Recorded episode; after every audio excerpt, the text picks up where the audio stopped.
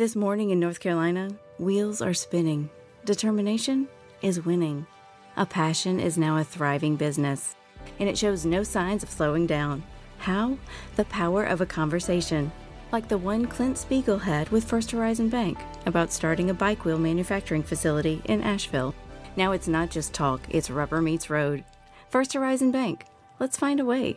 Go to firsthorizon.com slash Clint. First Horizon Bank member FDIC.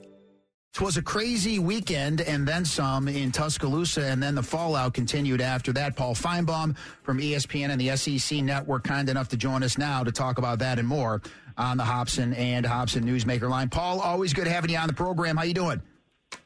I am. I'm doing better than Alabama football right now. Great to be on. Oh my goodness! Hold on. So, are you one of those people who says you can't have him down here? The man's never been to a Waffle House, which was running all over my Twitter feed. Yeah, I, I mean, listen, he's from South Dakota, which is better than being from North Dakota. But that's it. That's the most positive thing I can say about Kalen DeBoer landing in the deep south. Uh, one thing that it, it's about eight degrees in Tuscaloosa this morning, so at least he feels at home. Hold on. So- So, did you decide very quickly that he's is he not the right one, or is it a job that just can't be filled by the guy after Nick Saban? Which what what are we I talking think. about here? Uh, I, I think. Well, it's a good question. I'm not even sure. Uh, he's a good hire, uh, but the the real question is: is anyone a good hire outside of maybe Kirby Smart or or outside of Kirby Smart? Because the the, the task that he's going to have to deal with, uh, we are watching in in in, right now because this has been a day and, and, and uh, that, that, that has been unlike any other. I mean, Alabama has lost uh, significant talent from its uh, team that played barely two weeks ago uh, already. Uh, Caleb Downs, their best defensive player projected for the future. He was a second team All American, is in the portal. Uh, Kadyn Proctor, who was the offensive uh, left tackle, number one uh, offensive player in the country, just went in the portal a couple of minutes ago. And I, I, I've lost track of the numbers, but I think it's uh, something like 15 or 20 players from the portal, and, and, and, and then about eight players since Saban retired. And the, the the reason I bring this up is that you can lose a couple of players, but it feels like a, a domino effect that everybody's looking around, going, "Do we really want to be here?" Uh, and and this is happening while Kalen DeBoer is trying to put a staff together. I know what Greg Byrne, the AD, said, but all of that being said, were you surprised that he said it was going to come together so quickly and it eventually did? I mean, I, I think he did about as good as you could do. Um, there, there, there's a there's some d- debate about when everyone really found out. Uh, Saban told the team uh, a week ago today at four o'clock. Uh, I think Byrne had an inkling of it. Uh, he may not have uh, had it locked down, but I talked to a coach uh, on Saban's staff uh, who said that Saban indicated a couple of days earlier, just you know, hey, you want you might want to be at that meeting on on, on Wednesday. That was the first meeting since since Pasadena. Uh, but you know, it's it's amazing what you can do, uh, guys, with a with a private plane. Uh, you can you can go you you can even even even if you're five and a half hours from Seattle. Paul, I, I'd like to think that everybody has a person in their life that they trust more than anybody else, in good times and not so good times. Hey, I need to talk to you. Do you think Okay. if Kalen DeBoer had that person, they were supposed to say, not there? Don't take that one. That's uh, possibly, um, but that's the one. I mean, we all we all have been at that precipice at some point uh, where where you dive in, even though you know it's not the right decision, but you can't turn down Alabama. Um, and I think that's where he was. Uh, I think he, he also may have known that he'd probably maxed out at, at Washington because of Michael Penix. So I, I don't blame him for taking it, uh, but the, the the transition is going to be probably more difficult than he imagined. And I think he probably thought it would be tough, but uh, you could you could have done uh, in any other time, but now you can get away with this because you hold on to your class and you go out and recruit. Now players are dropping. I mean, they they can leave on a dime, and that's exactly what they're doing. Paul Finebaum with us on the Hobson and Hobson Newsmaker line. We brought it up earlier. Could Jalen Milroe benefit more than anybody else based on what Michael Penix did do at Washington with this new offensive staff coming in? He could because it, it really is a. It's, it's worth pointing out that Ryan Grubb, the uh, offensive coordinator that he's bringing over, was was offered a job by Saban a year ago. So obviously Nick Saban felt that he fit the the concept of what they were doing. I think the real question is, and I'm not trying to melt down the internet, is whether Jalen Milroe will will hang on. I know he's already said he will, but when when when you look around and your teammates are bailing out, uh, there's always that tendency. So I, I I think it's I think it's virtually impossible to make a, a, a substantive evaluation of what Alabama is going to look like until the carnage stops. Is there anybody on a team like that that could stand up and just say, "Hey, hey guys, I'm telling you, we picked here for a reason. I understand what the circumstances it changed, but why don't we stick here and kick the crap out of everybody in the country? Is that not possible in today's portal world? No, I don't think it is. Um, especially uh, when when you signed up to play for somebody like Nick Saban. Uh, you, he is he was the magnet. Now, listen, uh, he's not the only. I, have covered Alabama football before Nick Saban. There have been a few good coaches, uh, but he was the biggest name in the in the industry, and I think a lot of players today they're saying, you know what, uh, he's not there. I don't know who this guy is. Uh, he may. I know he's got good credentials, but um, and and really, uh, let me let me let me bring it a little closer to home. Uh, Caleb Downs will likely end up in Athens. That, that uh, Saban's top assistant coach is already in Athens, Travaris Robinson. Kirby Smart is the is the beneficiary of all this chaos. Did they let that slip away, that situation? Because I know that they said Robinson was coming to Athens, and then afterwards it seemed he interviewed for the DC. Did that one fall on the shoulders of Alabama to not do that interview first? Yeah, um, I had a friend of mine tell me on uh, Sunday night. He said we're, we're, he said he works at Alabama, so we're we're going to keep him. And the next day, Robinson recommitted to uh, Kirby Smart, and and there's a connection there. There's a video going around that's really interesting. Uh, after the Alabama Georgia game in Atlanta, uh, Kirby Smart is seen hugging Caleb Downs and. Uh, the next person he uh, he hugged was Travaris Robinson. I'll give Kirby credit. After one of his most difficult defeats of his career, he was already thinking ahead because uh, yeah, he he probably didn't know what was going to happen next. But I I, I also believe not to jump around that Saban beating Kirby Smart in Atlanta was gave him the cover to retire. He uh, and what I mean by that is he he had ended the biggest threat to his to his of that so-called dynasty. Uh, because if Kirby had uh, won that game and moved on and won three in a row, Nick Saban's role, while still critically important, would have been diminished because that's something even he couldn't do.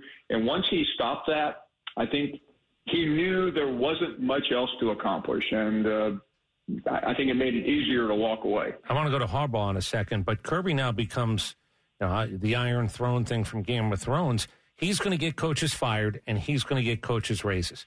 You lose to him, see Florida, see Georgia Tech, you get fired. You beat him, you can now go to your AD and your boosters and go, I just beat the king. I need a little bit more money or else I might walk. It really is going to be financially more on Kirby Smart than anybody in college football because Nick had that place.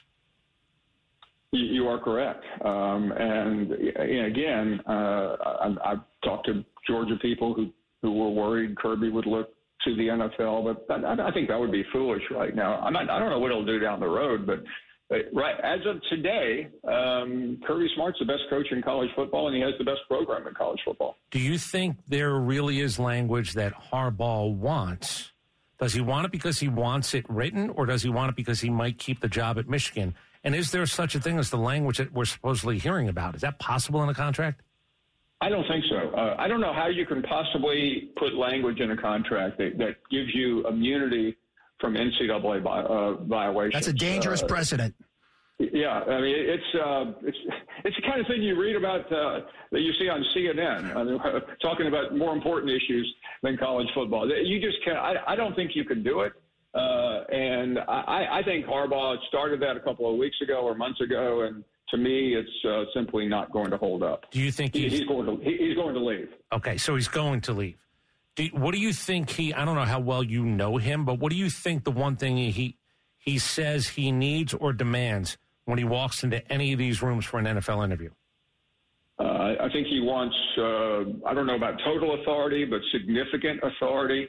I think he also uh, wants a quarterback that he trusts, and that's why people favor the Chargers over the Falcons. Do you? I don't know how much deep dive you did. We did it joking around, but I'm not kidding. I think the Falcons' job is better than the Chargers' job for a number of reasons. I'll let you pick the quarterback. I'm going to give you an eight year deal or a 10 year deal. I'm going to give you time. Go pick the quarterback. Why is the Chargers' job better? I don't think it is. And the, the one argument I've heard from some of my uh, colleagues is that, you know, the Chargers need him more than he needs them. And the reason they need him is where they are. Uh, and having just spent three or four, four days in Los Angeles, the Chargers, I mean, I think most people still think they're in San Diego. Uh, and one more thing Jim Harbaugh is not the type of personality that is going to matter in, in LA. Uh, I mean, LA is a Dodgers Lakers town. You know that. Uh, the Rams went to the Super Bowl a couple of years ago and won, and they were forgotten about pretty quickly uh, because they just don't sizzle. And and and I, and I think Atlanta. Uh, I mean, Jim Harbaugh would would prosper very well there. Uh, yeah, you got uh, you have Georgia football and you have the Braves, uh, but there's still plenty of room and it's a big enough place. What about telling them we have Blake Corum? As a matter of fact, we got two of them. If you want to play that style, the Falcons are absolutely more equipped than the Chargers are as well. Yeah, and they're also in the worst division in football. Right. So uh, it, it's pretty manageable. Uh, I mean, I don't know how. Yeah, I, I mean, if you said where, where do you want to be a head coach, considering you can stomach the owner, um, I would want to be in that division. Paul Finebaum with us on the Hobson and Hobson Newsmaker line. We joked about this earlier as well, Paul. The the happiest guy on the face of the earth right now has to be Jimmy Sexton. Well, he, he's he's the happiest, and you know people give Jimmy probably more credit than he deserves. Um, but the problem is he just has as close to a monopoly on on college football, and and it's not that he is he is snookering anybody is that the athletic directors are are in are in bed with him on many other on many on many other areas. What am I what am I saying?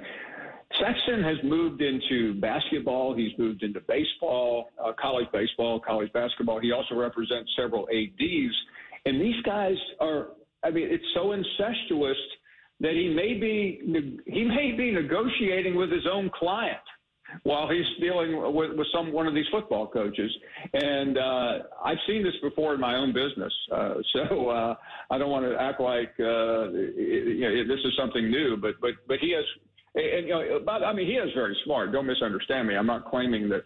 That he's doing this by by, by numbers, but uh, when when you have a monopoly, uh, and you also the the thing he does better than anyone is manipulate the media uh, because the media right now is so incompetent in terms of the way it used to be, where there was real reporters and and real uh, fair, balanced uh, media outlets. That, that that these reporters are like puppy dogs uh, trying to get their next meal. All right. And they'll take whatever Jimmy Sexton gives them. Do you think anybody else was offered the Alabama job before DeBoer? Possibly. Uh, I think, uh, and here, here's where it gets technical. I'm about to interview Greg Byrne here this afternoon, and I'm sure he'll say whatever AD says. Uh, this is the only person we offered it to, because that's not what you do. You have the you have your agent call the guy, and uh,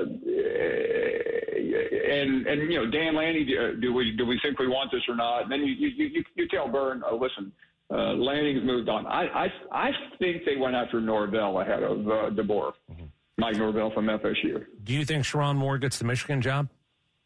Yes, uh, and I think he, he should because he's done so much already. I mean, you you you've, you've seen this guy against against Ohio State and against Penn State and Maryland, uh, and he's uh, in the first three games, and, he, and he's come through. This, uh, he, other than that goofy interview he gave after the first game, uh, I, I, gave, I give him very high marks. If you're going to lay money down, is Lane Kiffin the guy after DeBoer if it flames out the way that you think it might? Uh, it depends um, whether he's offered another job before then. And I, I see a job in the SEC right now next year that Lane Kiffin could be the choice. Florida? Guess who it is? Florida? Yeah, absolutely. And they're starving for a personality plus, are they not at this point? Yeah, and, and listen, uh, Lane Kiffin, Lane Kiffin's father was a famous coach, as you know, Monte Kiffin, defensive coordinator. but Lane Kiffin's hero uh, growing up uh, and early in his coaching career was Steve Spurrier. Somebody had a line. I don't know who to attribute it to. Somebody said, "Hey, if you don't understand what Nick Saban was to Alabama, without Nick Saban, Alabama's Tennessee." I thought that was like a great line because in my mind's eye, I can understand you're flipping it, looking for a new coach every three and four years. It's true, uh, and you're talking to somebody who covered uh, Paul Bryant's last three years at Alabama. And it was already, uh, I mean, Bryant went from winning a couple of national championships to his last year starting to lose and recruiting to Pat Dye at Auburn and other places. Saban never did that, uh, but he also wasn't in the current world that we're in. And, and Alabama only won, uh, only really had, uh, they, they had some good seasons, but only one run at a national championship, and that was in uh, under Gene Stallings in '92. And other than that, uh, they were a pedestrian program. Uh, they would have a 10 and 2 season followed by a, a 6 and 6 season, uh, and they got on probation twice, and they couldn't, uh, they never could hire the right guy until Nick Saban showed up. What's the next big story in college football? If let's just say Moore gets the Michigan job, if Harbaugh leaves, what's what's next? Well, I think I think the Alabama story uh, the, it's has really turned to more the the, the fallout of, of, of the players leaving, but I still think. Uh, there's there's going to be legislation that tries that, that attempts to clean all this up, but that's really where the action is. It's coaches complaining and there's also uh, the transformation of, of, of, this upcoming year when, uh, you know, where I work. I mean, we're already concentrating on Oklahoma and Texas. I know the Big Ten took in four. So that, that story's done, but just the, uh, the integration uh, of all these new programs where you're talking about the SEC now, you, you have to remember to mention Steve Sarkisian. I, I know we asked, who'd we ask? Uh, Rece Davis, maybe, and somebody else. I know it's the network you work for. Uh, from a power point of view, a lot of people say that ESPN is moving. We talked about Jimmy Sexton. They're moving the pieces. Do you have that kind of power individually? Does ESPN have that kind of power collectively to control the narrative? I don't think so. Uh, I mean, I think it's very powerful, um, and I think there's a lot of uh, there's a lot of things that they can control. But uh, I, th- I think that I, I think that I don't think anyone has that type of power in today's media world. So Paul Finebaum is not a power broker. That's what you're saying. I, I listen. There, there's no question when you when you do a, a show for 20 hours a week, you can shape the direction of the story. But ultimately, uh, I think the people are, are far too distrusting of the media these days for any one person or any or anybody to have that kind of power. Do you think though that you have like that room of 13 do you think that ESPN is the loudest voice that maybe is in their head as they start even some subconsciously yeah. sway them? Yeah, no. I mean, listen, I'm not about to tell you that ESPN isn't powerful, and, and it's powerful because it has so many different uh, tentacles. Uh, you know, from the main network to, I mean, re- really what we do uh, as well. I mean, we're uh, it's more it's more regionalized, but if you're an SEC fan, uh, I assume you've probably heard of the SEC network. Who, who would you have hired at Alabama? Uh, my first choice would have been Dan Lanning. Um, I just like him. Uh, I, he's been there before. I think he understands, you know, having worked at Alabama and Georgia. That's my only complaint about DeBoer is from a recruiting standpoint. How much say do you think Saban had? Because you said something that I said. What if Nick Saban would have went to DeMeco Ryans and said, "Hey, man, I think you're the only one who could really stand up here and handle this." He's got C.J. Stroud. He's winning in Houston. It would have been a yeah. tough thing. You would have had to say, "Please hold on till I'm done with what I'm doing in the NFL. Uh, I would have thought Nick Saban might have had a little bit more say in this. Yeah, I, I agree, but I think DeMeco Ryans uh, would have would have still said no because as, even though he played there, he didn't play there during the glory glory times. He played for a couple couple of really bad teams, and I I don't even think I, he, he I just don't think you could have pried him out of there right now. He's got way too good a job, and he's he's too well thought of. Does it help or hurt DeBoer having uh, Saban right down the hall? Uh, I think it's an. I think the biggest advantage was was trying to retain players. After that, I think Saban's influence will wane dramatically. Where do you think all that stuff in Saban's office? They said they cleaned that out quickly. I'm a little bit surprised by that. What do you think all that stuff is?